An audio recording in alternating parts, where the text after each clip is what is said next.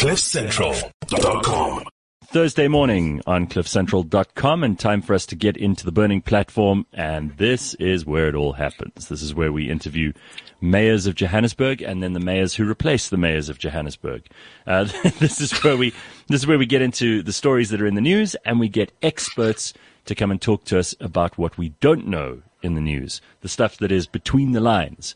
And today is such a day. Uh, of course, Pumi Mashiko is here with all her uh, resplendent glory on a Thursday morning, which is what we need to get us out of bed and to start our day. But we are also joined today, and I'm happy to welcome to the show. Um, I think it's his first time on the show, but it's very good to to see him if he if it isn't the first time, because I'm certainly very familiar with him. Wayne Sussman, who is of course an independent election analyst. He's known to most of us as the elections geek, and it's a title he doesn't mind. He's also a regular contributor for the Daily Maverick, Business Live, Business Day, and many other publications. Wayne, it's a great pleasure to have you on. How are you? Good morning, Gareth. Good morning, Pumi. It's great to be on the Burning platform. Very nice to have you here. Well, listen. Uh, it's surreal having you on because we watch you on Twitter, right? So now to see you actually uh, a whole head and shoulders yeah. talking out loud. but we also know that Cliff. we also know that Cliff Central Radio, to be honest, is much better than Twitter. well, I don't know about that. I mean, listen, that's a very you low can bar. Come back again. Uh, uh, you know, if, if we're comparing ourselves to Twitter in any condition, you know, is Twitter the great repository of knowledge that we'd hoped it would be? Is it really the best source for information? Is it always credible? Hell no. I think we've learned that over the last few years. But thanks anyway for that. Uh, what I think is a compliment, Wayne. Let's just talk about the article that you uh, sent. Well, that we actually found. Uh, Pumi and I did our homework and we read your article, which is in the Daily Maverick and which I think everybody should have a look at. Um, this was published not so long ago on the 4th of October and is, it's basically about coalition politics in the municipalities. And of course, we know, and we Pumi and I have discussed this a couple of times on this show with various people, that we are in for a political roller coaster. We also know that so many of these politicians are actually just looking for a position. They're looking for a job. Some of them are not particularly interested in why they were elected, in service delivery, any of that stuff. And we're, we're allowed to have very low expectations of these guys because often the people who end up in municipal politics are at the bottom of the barrel when it comes to, you know, their, their charisma, their amount of, of dedication to the job, their capacity to actually do something, to deliver a service. And, and that's where really they should have the best people because those are the people who ordinary citizens, like all of us, interact with the most. You know, we, we, we're talking about the person who's fixing the road outside your house. We're talking about the people who collect your rubbish. We're talking about the people who make sure that when you open your tap, there's water in it, that, that, you know, you have the basic services that you need to live in a civilized society. And, and yet they are like really sometimes the, the very lowest of the low in politics. Um, it's not a glamorous job to be a counselor. It really isn't. So it doesn't attract the sort of glory people who go for national politics. But reading your article was fascinating because what we've discussed so many times on this show is that coalition politics, of course, a lot of people say, well, you know, rather have people power sharing because there'll be checks and balances on each other.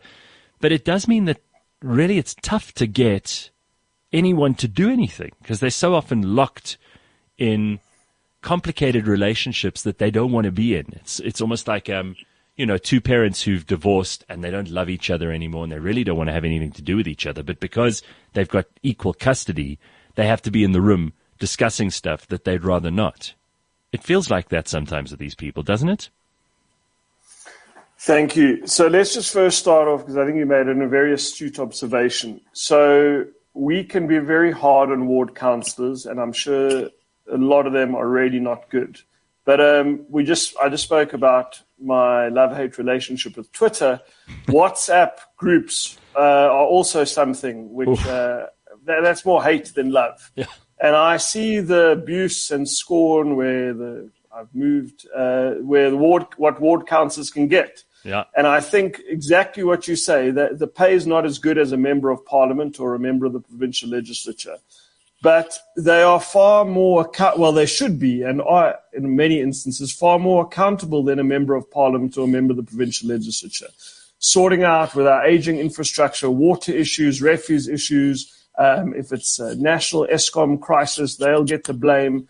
So i would hope that i think one of the things which can help turn our country around is to have a better quality regardless of the party of war, of councillor candidates running in elections, uh, not necessarily scraping the barrel. That we have committed groups of South Africans, people of experience, whether it's uh, professionals, teachers, uh, lawyers, people in business, whether it's people in civil society, who can really uh, help tackle these major problems on a local government level. Because at the end of the day, we can um, spar over foreign policy. We can discuss um, uh, policy for science and technology, but if we're not going to turn uh, our basic service delivery around in this country and deal with the many challenges on a local government level, I can de- we can depress each other for the next hour, but we, I'm going to depress you about coalitions anyway. So, just with regards to uh, coalitions, uh, I've said this before and I'll say it again here.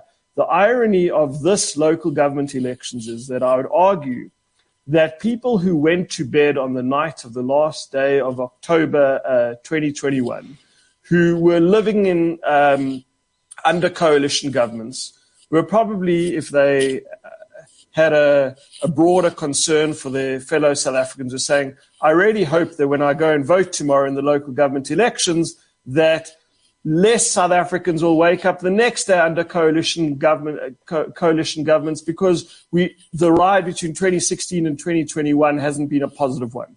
And the irony is that far more South Africans grew up on under coalitions, and in many instances these were even less sta- environments which are going to allow for less stable and less secure coalitions. So that's the irony that we didn't have a good experience in 2016 to, to 2021. And what we've seen in the short time period between November 2021 and October 2022 is that we are still battling to get coalitions right.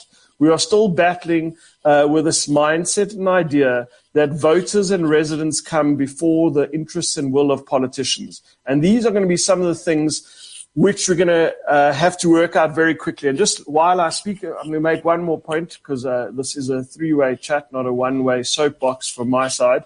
Uh, and that is that I think politicians are by nature short term orientated. They are at best saying, What do I do to get re elected? At worst, they're going to say, How can I be, excuse the phrase for the earlier this morning, uh, pig at the trough and like get, extract what I can get out in this limited time period or while this coalition's in place.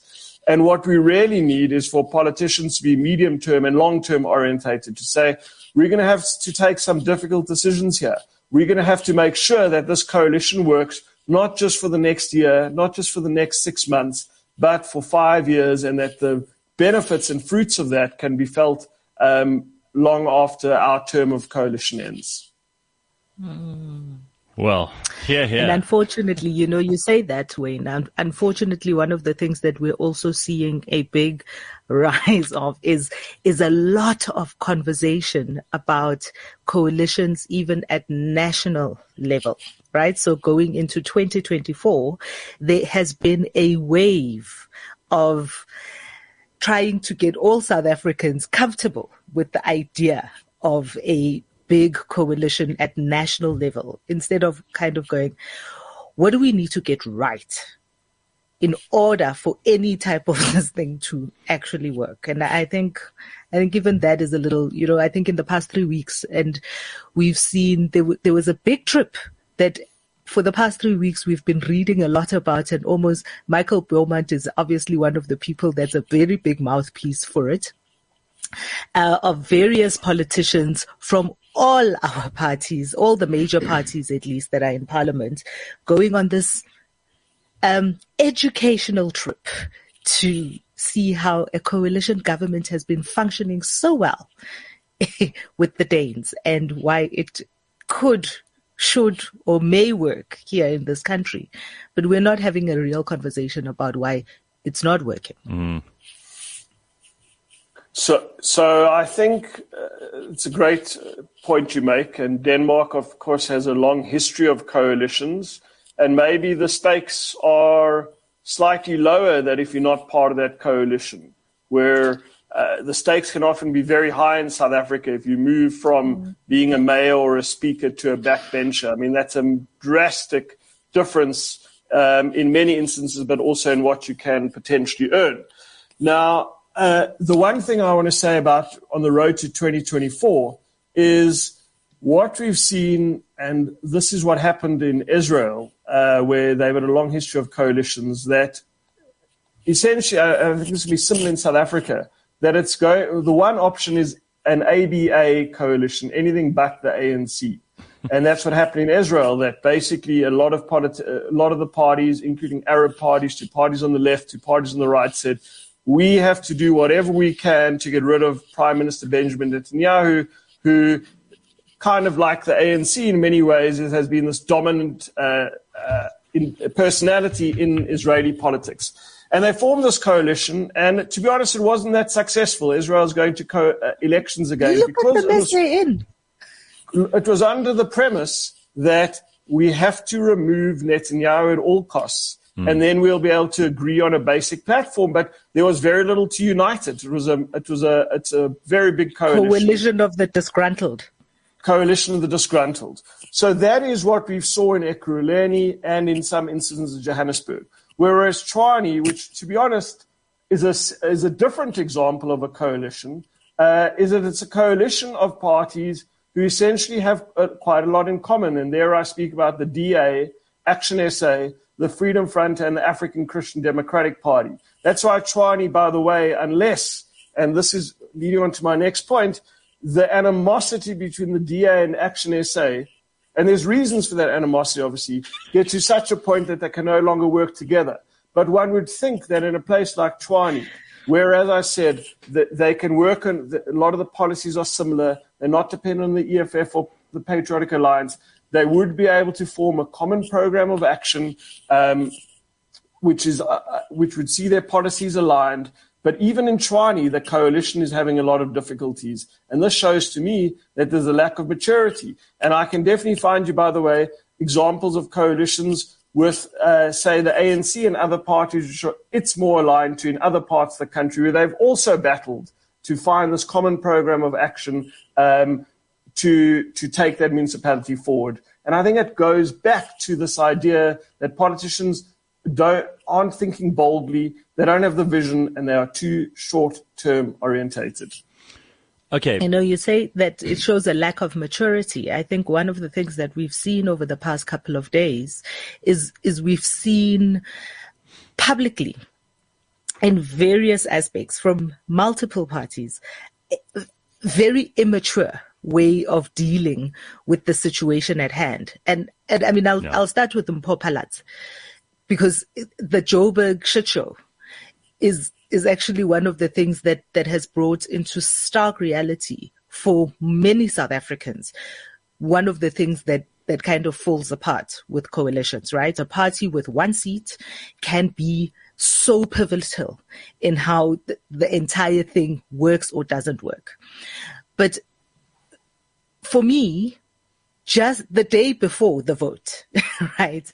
Mpho Phalatse's lack of maturity as a politician was highlighted for me in the fact that instead of spending the whole day and night working the floor, talking to her fellow councillors, convincing them that they have to keep her in the seats, she makes a bloody Twitter video to tell the people yeah. of Joburg who are not in the council seating, we're not going to vote, to say, we've got to keep it out of the hands of the ANC.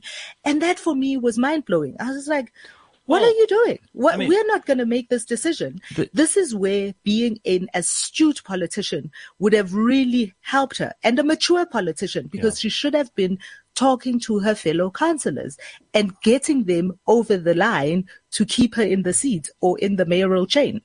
Yeah, that's that's a real skill that is very sorely lacking at the moment because people have broken down. I've got to tell you, I'm hugely disappointed by the way that both Action SA and the DA have behaved, not only in Joburg, but in other places too. Um, and I think a lot of voters are feeling the same way. You know, we, we will criticize the ANC and they will deserve it. But my God, uh, you know, at least they can, they can stick together. I mean, you know, the ANC are thick as thieves in that respect. And I mean that both literally and figuratively, that they're thick as thieves. But this DA Action SA spat, which is really, it's devolved into a childish and, and unnecessary um, ego battle. Uh, first of all, be- between the leaders in these parties, and second of all, between the parties and what they stand for themselves. And it's just doing nobody in the country any good at all. The average citizen of Joburg could care less whether the mayor is X or Y, as long as they're getting the things that they need from their local government. And I have to ask this. I mean, Pumi and I often say, you know, you get the government you deserve. Is it the voters' fault if we vote for the smaller parties and then we force them to make these coalitions? Should we hold our noses and just go for the bigger parties and give them a mandate, even if we're not entirely thrilled with them? Or is it important that we vote for every small Tom, Dick, and Harry so that they have to form these coalitions? Is there a is there a, a, a responsibility on the voter to vote a clearer message to the politicians, and in doing so, mm-hmm. elect, you know, less people from less parties. What do you think of that? Sure. So there are a lot of questions there. So let me uh, try and pack them quickly. Just the irony is, uh, by the way, I think it's great that South African politicians went to Denmark to learn there the one successful example, and mm. this hmm. is from, to be honest, a person who doesn't get, get much credit. And I, some, I understand so often why this person doesn't get, doesn't get much credit, was Helen Zille's coalition as mayor of Cape Town um, in 2006, uh, uh, yeah, 2006, mm-hmm. where she was able to corral a lot of small parties, form a very unstable coalition, and somehow, and uh, one day, in a, maybe uh, for uh, in many years' time, when uh, we look back at that career, I think that was probably her most major impact on South African politics, showing South Africans how a coalition can be run. Because there was a coalition um, of the disgruntled, it was a coalition of many small parties, and somehow that coalition remained intact. Um, and that was, um, I, I, think, uh, something interesting which South African politicians from all sides should study. Um, with regards to uh, voting for small parties, one of the things which I've been looking at and thinking over the last week is do we need a threshold in our politics? So um, 2%, 3.25, maybe 3.25%. I know that in some European countries it's as high as 5%. Um, and what do we mean by a threshold? That you have to um, in, in order to qualify for the parliament or council, you have to get 2% or 3.25% of the vote. Mm. Right now, by the way, in the city of Johannesburg, you have to get um, about 0.3, 0.4% of the vote. You don't have to get much votes to get into the council. Um, and this means that we sit with scenarios like Nelson Mandela Bay, where the ANC and the DA, in order for them to form coalitions, I think the ANC had eight parties to oh, no. Uh, oh, no. to form a coalition to get rid of the DA. The DA now has a ten party coalition. You just have to have one councillor who either wants the, to hog the headlines or um, might be a corrupt individual or might um, possibly unstable who can just flip the script and bring that whole council down time and time again. Yep. So I, so I, by the way, Gareth, I think this is going to be a key message if you're both the ANC and the DA in places like Gauteng and the Western Cape and KwaZulu-Natal and even nationally in 2024 to say, look at how dysfunctional coalitions are. Yes, we've made our mistakes, but it's better to give us a clear mandate because you do not want us to be beholden to small parties. So I think that's going to be a clear part of the messaging uh, in the 2024 elections that coalitions are not working. You cannot trust small parties. And let's, um, I'm surprised even, look, the ANC had to do whatever it could to get Dada Morero elected as mayor and get Mpho Phalatse out for a variety of reasons, and we'll go into those reasons. Uh, but why would you give the speaker position to a party which was roundly rejected by the overwhelming city uh, mem- uh, yep. voters in Johannesburg. COPE barely got in. Could you have not have given it to the Patriotic Alliance, which is now core, going to be a core part of that Johannesburg coalition, or another larger party in the coalition? Why give the speaker position, just to remind the viewers and the listeners, is the second most important, most powerful position in, in a coalition negotiation after the mayor, mayorship. Why should that position go to a party with only one seat? And let me just finish off this round of points. That's why I think one of the things is there should be a best practice guidelines mm. for the way we form coalitions in South Africa. That you don't have these strange outcomes where a party with one seat gets to have such critical positions. It should say um, if a party gets X percent of the vote, uh, um, they should they should be uh, and they need to form a coalition. These are typically the positions they should get.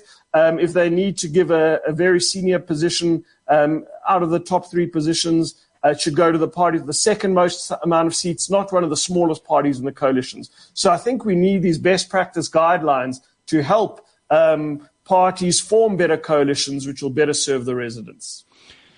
So, you know, one of the things that, that you just talked about, speaking of guidelines or best practice guidelines, and the fact that in 2024, uh, if they're smart enough, one of the key messages, I mean, the DA already makes that a big part of their messaging is don't support the smaller parties because it just gives uh, the ANC more party, ANC more power.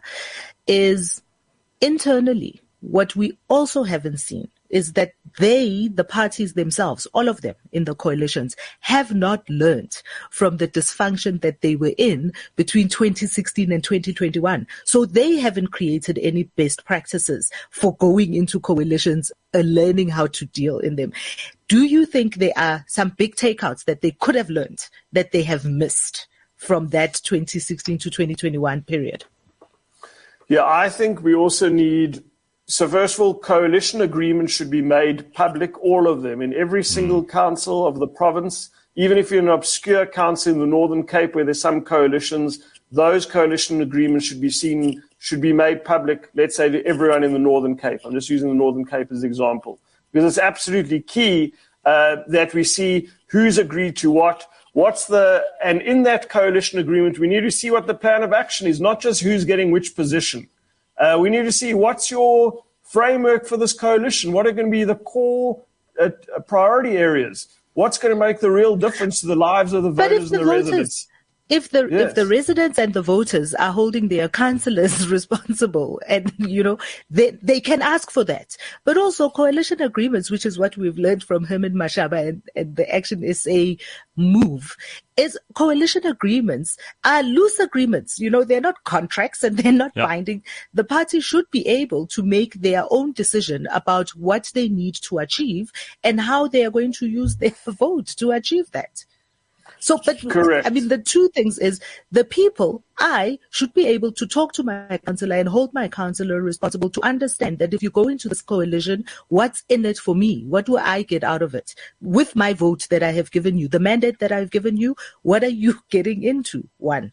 Two, we, you know, we're not going to be able to make, and this is the, the thing with Mpho Phalatse's rant yesterday, is even if the court says to her that seating, that, that, um, council, was illegal and they have to do it all again, she is not going to get back in because they're just going to follow the process and she's going to be out again. You yeah. know, because yeah. that coalition Absolutely. agreement is a loose agreement. You know, I'm I'm glad that you you pointed out the the one good example of where a coalition worked because Helen Zille did exactly what Pumi was saying just now. She went from councillor to councillor and kept working them as a good politician should in order to make sure that they were on side when she was mayor of Cape Town. And it was a very unstable coalition, but she held it together. It needs work. It needs a lot of effort, a uh, huge amount of, of, you know, you have to be on your phone the whole time. You have to go and see people. You have to schmooze. You have to say to people, well, we'll put this guy on the council, but you need to be you know, in the background doing this, and we've got to have this particular Ooh. problem sorted. I, it takes a huge amount of, of deal making. Say the phrase, Gareth. Say the phrase. You're going to have to do the work. Do the work. there it is. But that's the point. I mean, like, it, it really, it is tough. And I just don't think we have the caliber of politicians to be able to pull this off. I don't see Herman Mashaba, you know, bless him, but I really don't see him. He he's a, a very successful man who's who's done an incredible job in business, and he's now you know this this widely regaled figure in politics. I think he quite enjoy enjoys this um, the attention that he gets, and he likes being a kingmaker in some of these situations, just like the EFF like being a kingmaker at some point. And a lot of it has to do with personal glory. But when it comes to actually doing the deals, he doesn't get his hands dirty doing that. Yeah. So I think Mashaba, let's just speak about him briefly. Mm. And the, the, the, there are two things to understand about a coalition. Uh, well, there's a lot to understand, but just on this point, there's the paradox of, on the one hand, saying, I need to keep my coalition partners happy. And I think Herman Mashaba, um, and we spoke about Zille earlier, but uh, Herman Mashaba worked very hard when he was mayor to keep to keep the EFF, even though they weren't part of the uh, coalition agreement, they needed their votes. He did his utmost to keep them happy. He gave them some small victories. Um, uh, such as insourcing of security guards, etc., um, and I think cleaners as well. But on the other hand, one of the criticisms of Mashaba is that he isolated his base. So mm. it's yes, it's hard work to go around to every single coalition partner, but you also have to give your own party, which was at that stage the DA, happy. And there was a lot of disgruntlement from uh, a lot of the, the DA base. So that's the double edged sword. On the one hand, yes, it's going to take hours and hours and hours to keep those coalition partners happy. But if you don't keep your own party's councillors happy, then you're going to lose base. Uh, you're, going to, lose face there, and that is going to be that's another thing which politicians have to learn. And again, when we go back to the coalition agreements, let's understand what each party wants to get out.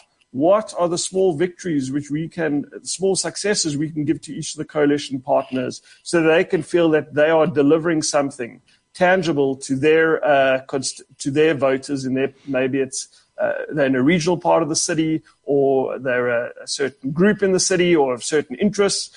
And at the same time what are the broader things which can be achieved? And just something else which i think is key is and I need to think of how this should get enforced. But could there be a remedy? Um, so, for instance, the Patriotic Alliance found that uh, Phalatse, well, D- the DA were arrogant. Um, should they have, and by the way, I can speak about the Northern Alliance who ditched um, the ANC Nelson Mandela Bay because uh, their votes were critical for that mm. council to fall. Should there be a framework to uh, go for reser- um, to, to, go for mediation before mm. council collapses? Because I mean, this is 11 months in to uh, after the local government elections. We've already seen one quarter of our metros collapse and change hands that does not point to stability. And at the end of the day, we do need stability to sort out the major challenges which our local government and our metros face. Sure. You know, I mean, the the issue of alliances right now is so critical because as we see people losing their traditional base, more and more people are going to go into alliances. And I want to ask you about two things. Your prediction about what's coming in Ekurhuleni with the EFF as the kingmaker in that region, because it only makes sense that the ANC, fresh from this victory, are going to make a move into that space. And then, I, I mean, mm. I think it, you also uh, tweeted about this the other day because today, when we have our new premier, what we're going to have is we're going to have a very strong and united front from the ANC going, getting ready and gearing up for campaigning for 2024. So it makes sense that they would go after Ekurhuleni. What are your predictions there? Great. So I, I, have a. So I'll give you a preview to the next article. I'm doing a two-part series for the Daily Maverick, and that's the path to growth theory. So I'm to just give me a minute or so. So the IRA, because this relates exactly to Ekurhuleni, and this relates to our conversation about the DA and Action SA, that politics is unique. yeah. On the one hand, the EFF have more in common with the ANC than they do with the DA, um, Action SA, and the Freedom Front. However, the path to growth for the EFF is through a wounded ANC rather than uh, the, the, the DA support base and certainly the Freedom Front support base. Hmm. Maybe there's something they can do with what Action SA did in Soweto. So it's very, very important to understand that their business mindset, their business mindset is to grow their pool of voters. And if you sitting in the EFF war room, which is, I think, is a term they use with pride, you are looking at the ANC and saying, if we want to achieve our goals, we have to achieve it um, by taking out the ANC. When the ANC does not occupy, uh, wear the mayoral chain in Ekurhuleni or in Johannesburg, you're achieving that goal of having a weaker ANC. But then you're also saying that we actually have le- we, we have less in common with the DA. So this is the challenge of the way you look at politics. So I would say that the ANC and EFF tomorrow could form actually a very stable coalition.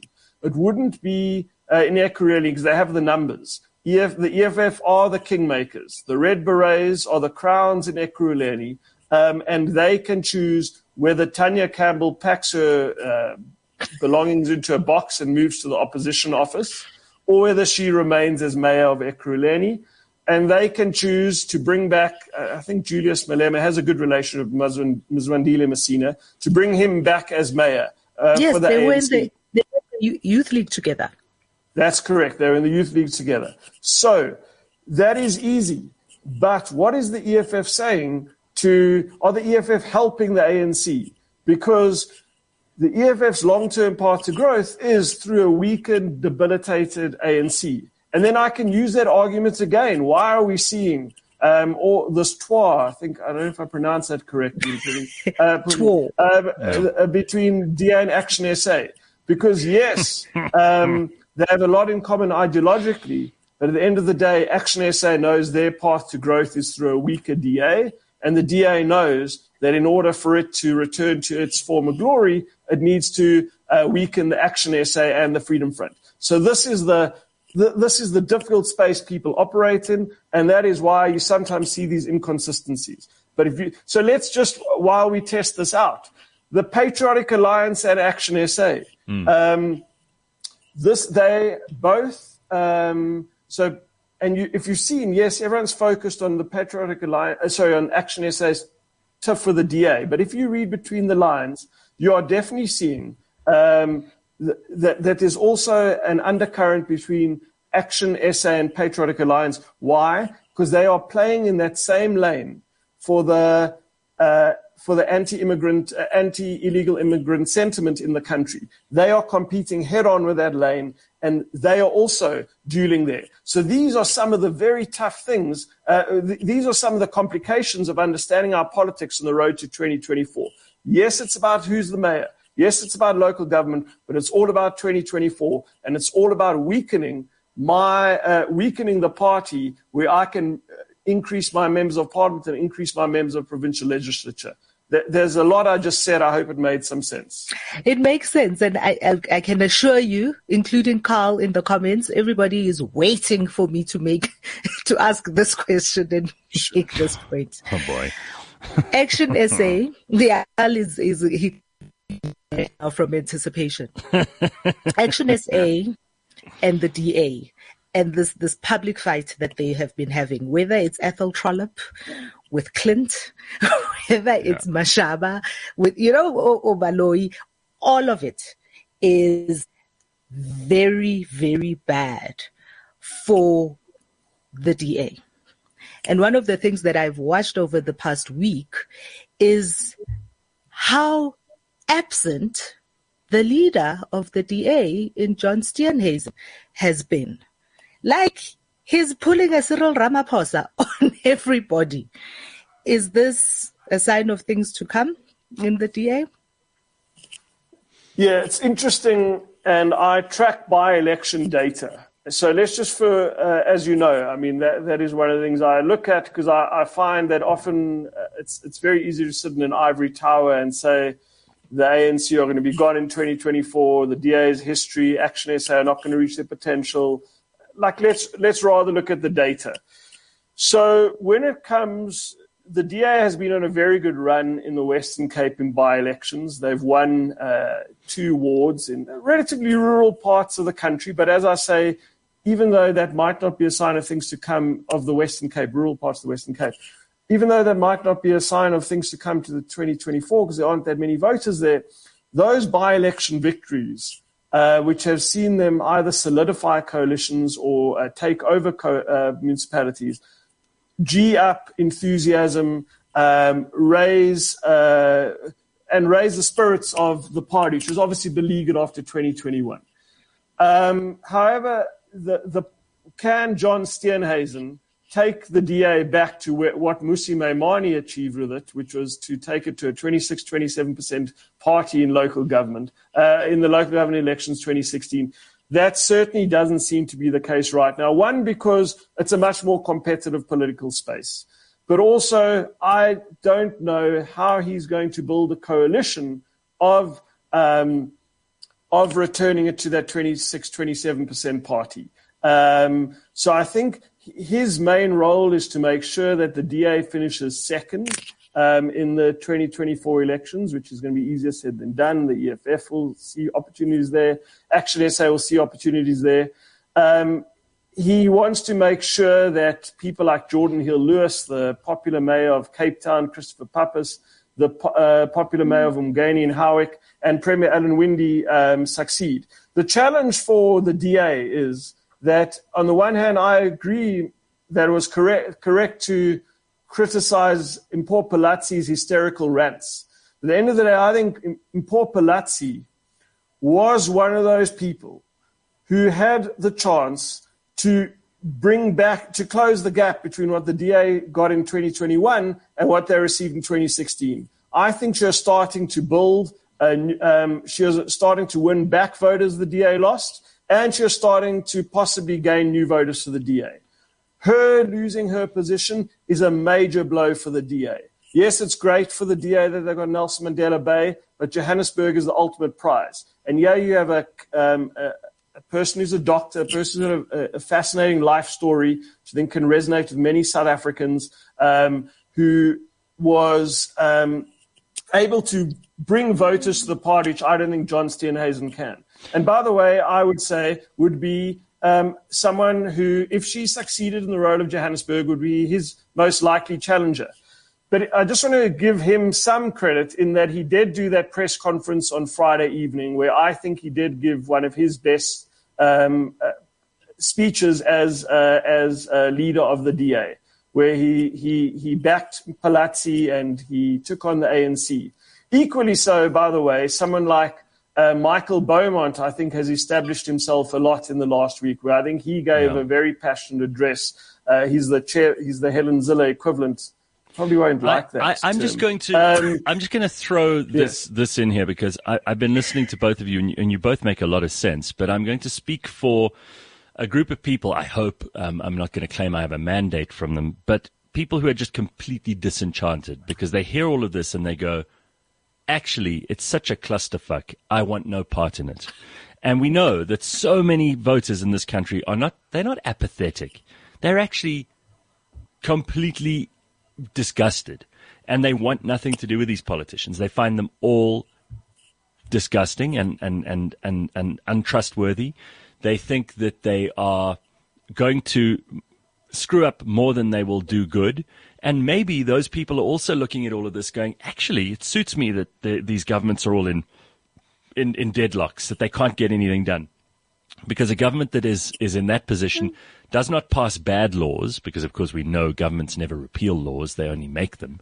Um, and that actually it suits us. You know, the budget was approved in Joburg anyway, so all of that's going to go ahead. Who cares who's in charge? And they're looking at this going, Good luck, Dada Morero. You're going to be just as ineffective as every other mayor that's come before you. Good luck, Mpho Phalatse. You're going to be just as ineffective as every mayor who's come before you. And actually, you politicians amuse yourselves and let the news media be as obsessed with this as they are, because it's all about the personalities for them. It's not actually about service delivery. The media is probably as scurrilous and nefarious and, and credulous as anybody in this situation, because all they can talk about is who's occupying the position, which is precisely what the politicians are interested in. They're not interested in whether or not there's a burst water pipe that has left three neighborhoods in Johannesburg without water for seven days. The media don't report on that because it's not a sexy story. And they are to, to, they're partly to blame for the situation we find ourselves in. Actually, you know what? Cool. Keep wasting your own time. The ordinary citizens will go about trying to immunize themselves against the disaster of, of local government in this country. And we'll just, we'll just let you carry on. Go for it. You're not going to make any law that's going to affect me because you can't even decide what kind of laws you want to make. Good luck, guys. And I think that's how a lot of people feel.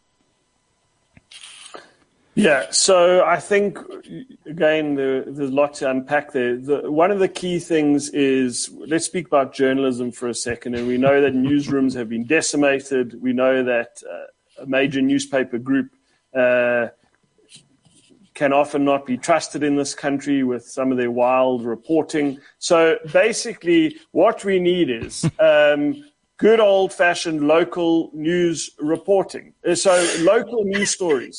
And you see this in, like, for instance, the New York Times, where they have committed journalists who are reporting on civic and local matters. Because, yes, it's not as uh, sexy as an invasion of a of a of an of a country like Ukraine. Yes, it's not as sexy as uh, Anthony Fauci's uh, press conferences or Donald Trump's utterances, um, but ultimately, this is what fundamentally ma- matters. Whether it's subs. I'm sorry, I've got to stop you there, Wayne. Please do not ever use the words sexy. Of, uh, sorry, yes. Wayne. Never use the words sexy and Nancy Pelosi in a sentence together ever again. For heaven's sake, I almost, Okay. I almost threw up my tea. Sorry. Great. I I don't want you to do that. I think I said Fauci, which is the same Ah, thing. even Um, worse. so, um, um, so yeah, I think we need to really take local reporting incredibly seriously. Whether it is a water pipe by Roedean School, and yes, those are wealthier parts of the city.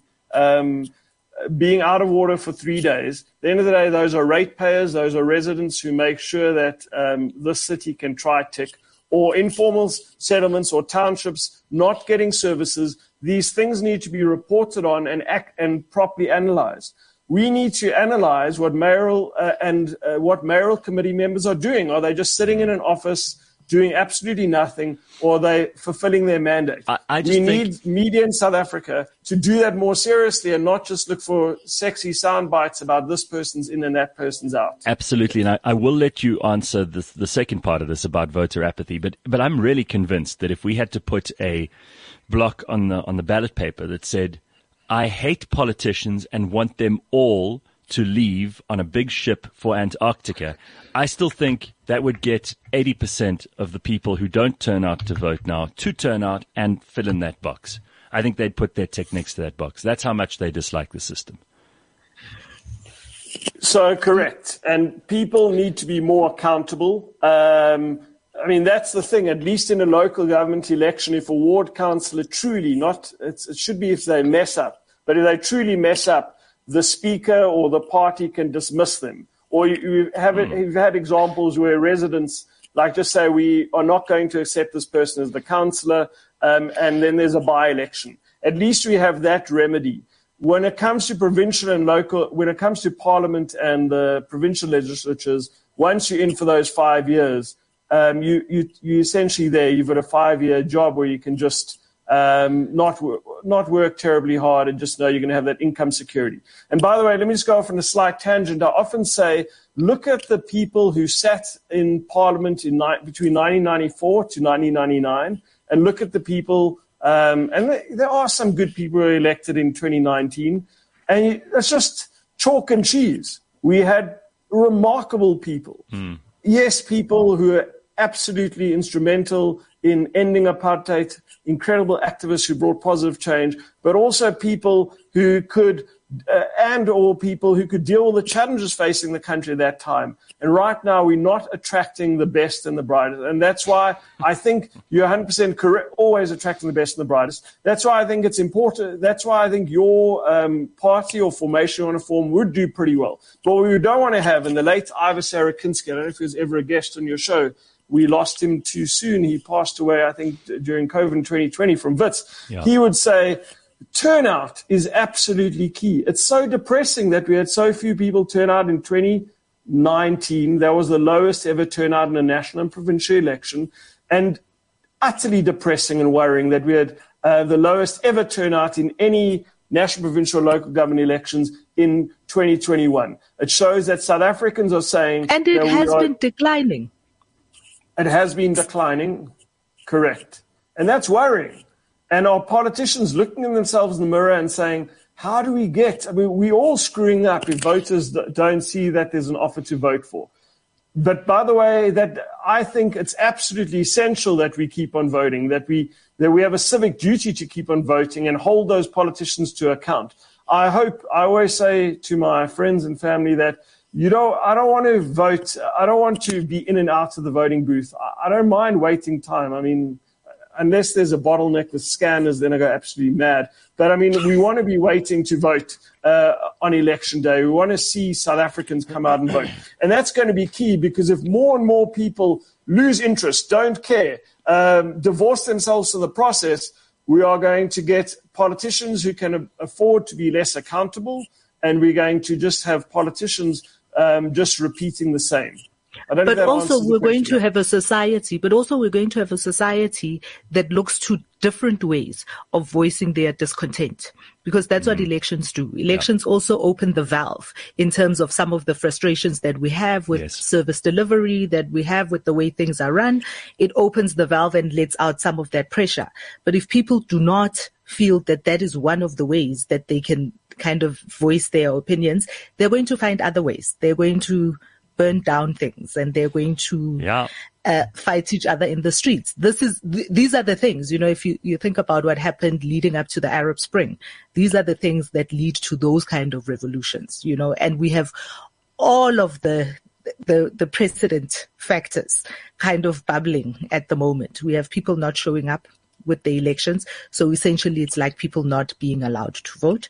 We have high, you, know, we have high discontent in the populace and we have economic strife. All of those things kind of, you know, just keeps like turning down and turning up the pressure on the people.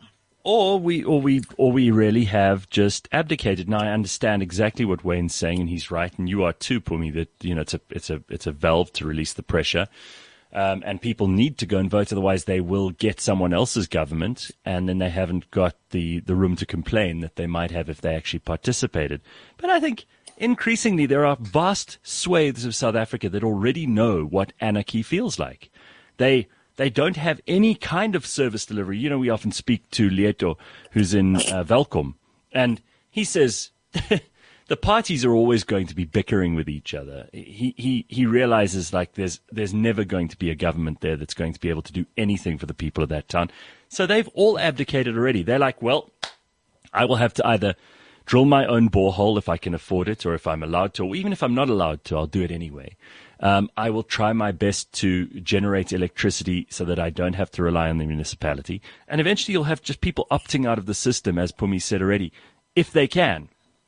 And that'll mean for very poor people in this country, less and less choices going forward and less and less service provision and ultimately a complete deterioration in people's trust in everything to do with government, which is something which we don't want, right? I mean, that's what everybody says, but is it? It's a very true point, Gareth. So, what, I mean, let's just upper middle class South Africans pay for private security. Um, no, we'll uh, get inverters. Upper, let's we'll just say upper middle, upper, upper, middle class South Africans yeah. pay for everything in this country. That is that is a fact. Income, Correct. Personal income tax is but, the but largest also, piece of the pie, and it comes from I think four million people in this country. Yeah.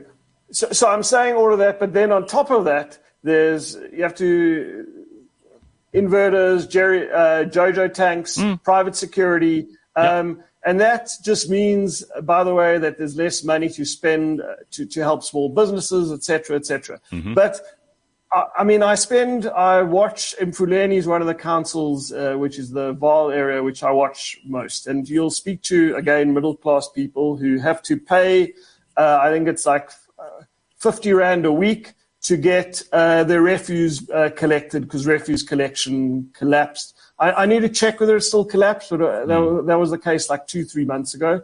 Um, but then one day I was in the Boipatong township just observing things, and I heard a bell ring.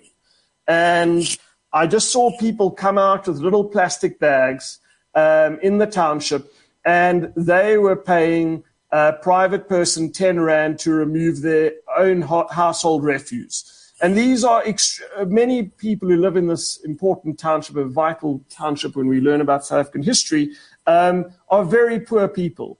And the fact that they have to pay 10 Rand for a bag, I mean, if there's two bags, it's 20 Rand, mm. uh, that's a hell of a lot of money. So well, you're correct. It's just going to make poor people poorer. And that, this is why we can't, burning down libraries, um, which is obviously absolutely devastating, closing roads, closing schools, uh, destroying traffic lights. They are starting to, see anarchy. We see a lot of service protests, but at the end of the day, change has to come through um, democratic means. Ultimate, a hopeful change has to come through de- democratic means, where people get a mandate from the people, uh, fr- from voters, and are able to deliver on that. Otherwise, I think we're going to see more and more anarchy. Just one other, uh, what was fascinating for me and again, this is another conversation where I think we, like, you've got to differentiate, like, political parties, uh, the, their role as political parties and their role as governing parties. Like the ANC in Limpopo, obviously Limpopo is one of the two absolute strongholds in South Africa, that in the Eastern Cape. What was fascinating for me in the 2019 elections, I was watching Giyani closely. Why? Because Giyani didn't have water in most parts of Giyani for a month before the 2019 elections. Right. And the ANC's vote share there declined from 75%. Can you just take a guess to what? No idea. Tell us. You're, you're the 74. 74%. Oh, so it dropped one percentage point. Wow. So I said, wow, the ANC as a political party is absolutely impressive that they have convinced people in a part of Limpopo where there hasn't been water for a month to entrust them and give them another mandate for five years.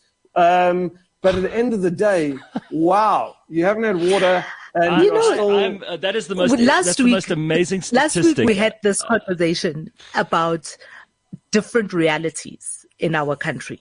So if you think about Giyani, for instance, and, and most parts of Giyani, and look and to think about it in the context of a longer term than one month of not having elect- of not having water, right? Mm. Is Giyani leading up to the elections leading up to 1994 had very little services, had very few roads. There was no development. It, it was essentially just a big village with a, a, a, central part of services that were government services, what was then called like municipal offices, right? So a officine, that's all that they had.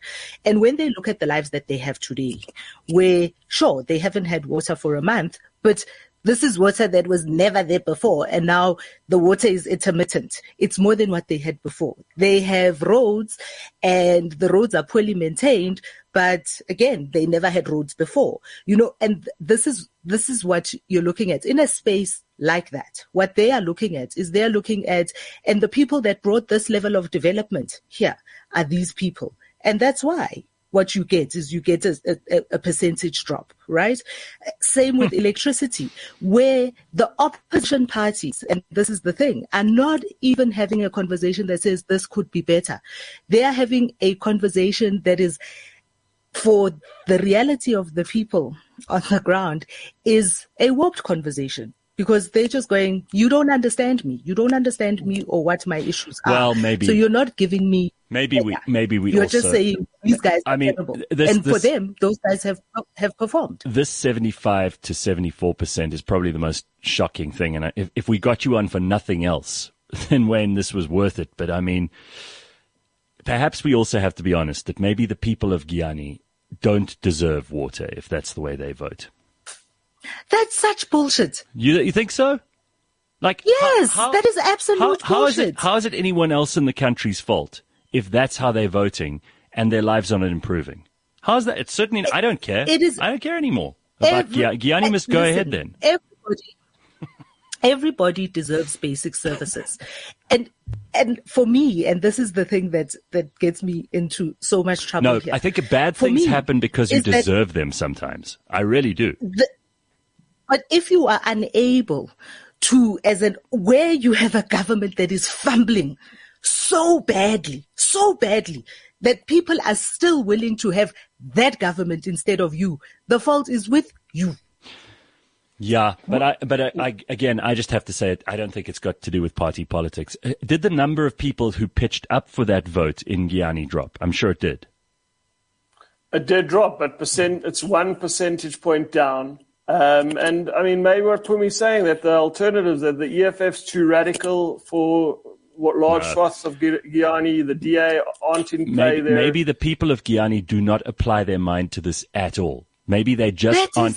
is maybe they don't. bullshit. Why, why would you assume? that why, why are you absolute giving them? bullshit. Why are you giving them more credit than in this case the statistics show they deserve? No, that's not what the statistics shows us.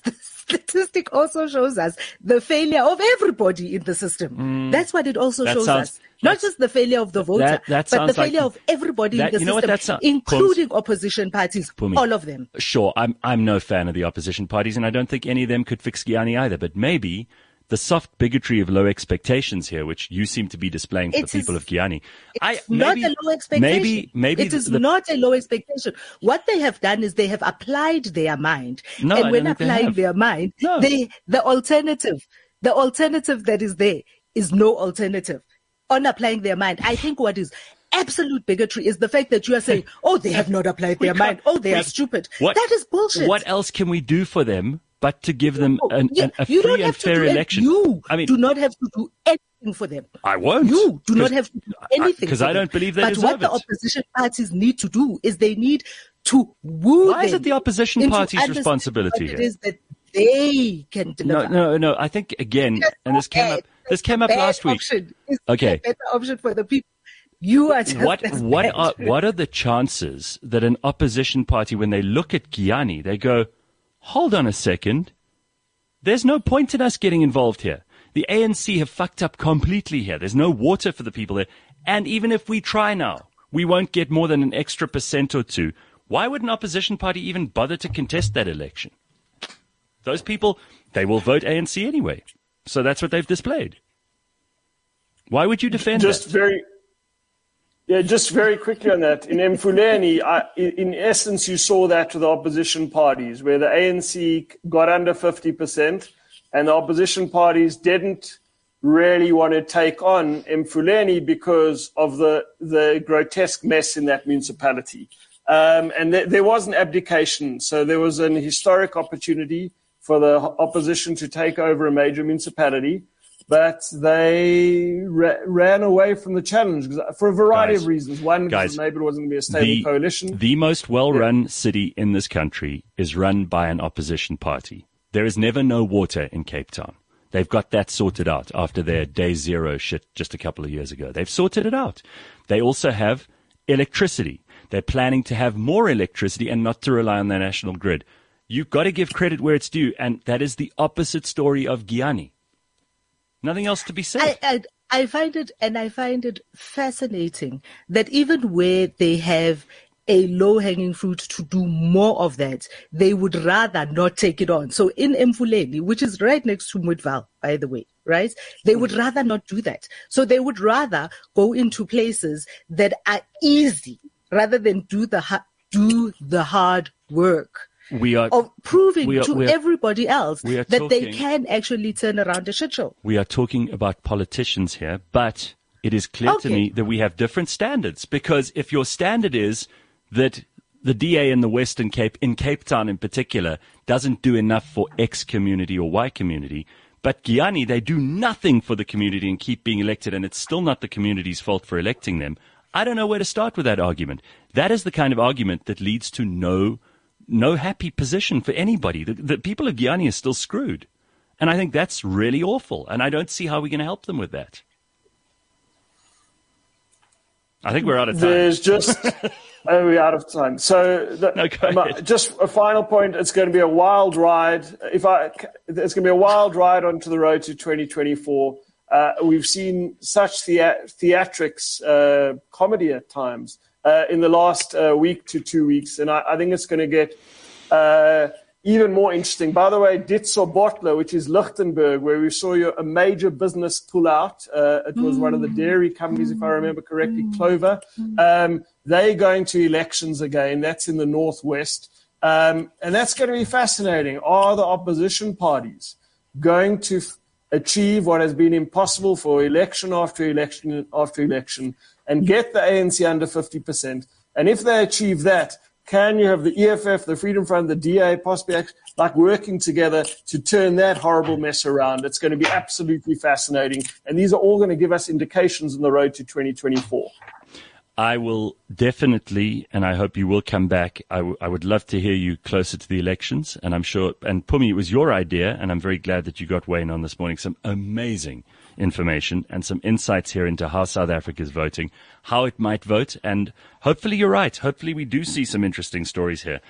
I'm just, I'm, uh, I'm nervous after some of the stuff you've said that, that we'll ever have real change, and maybe it is the opposition party's fault, but it certainly appears to me that it's also the fault of ordinary South Africans who just, because we've completely given up on the system, the only people who continue to vote are those people who are just, it seems, a sure thing for the politicians.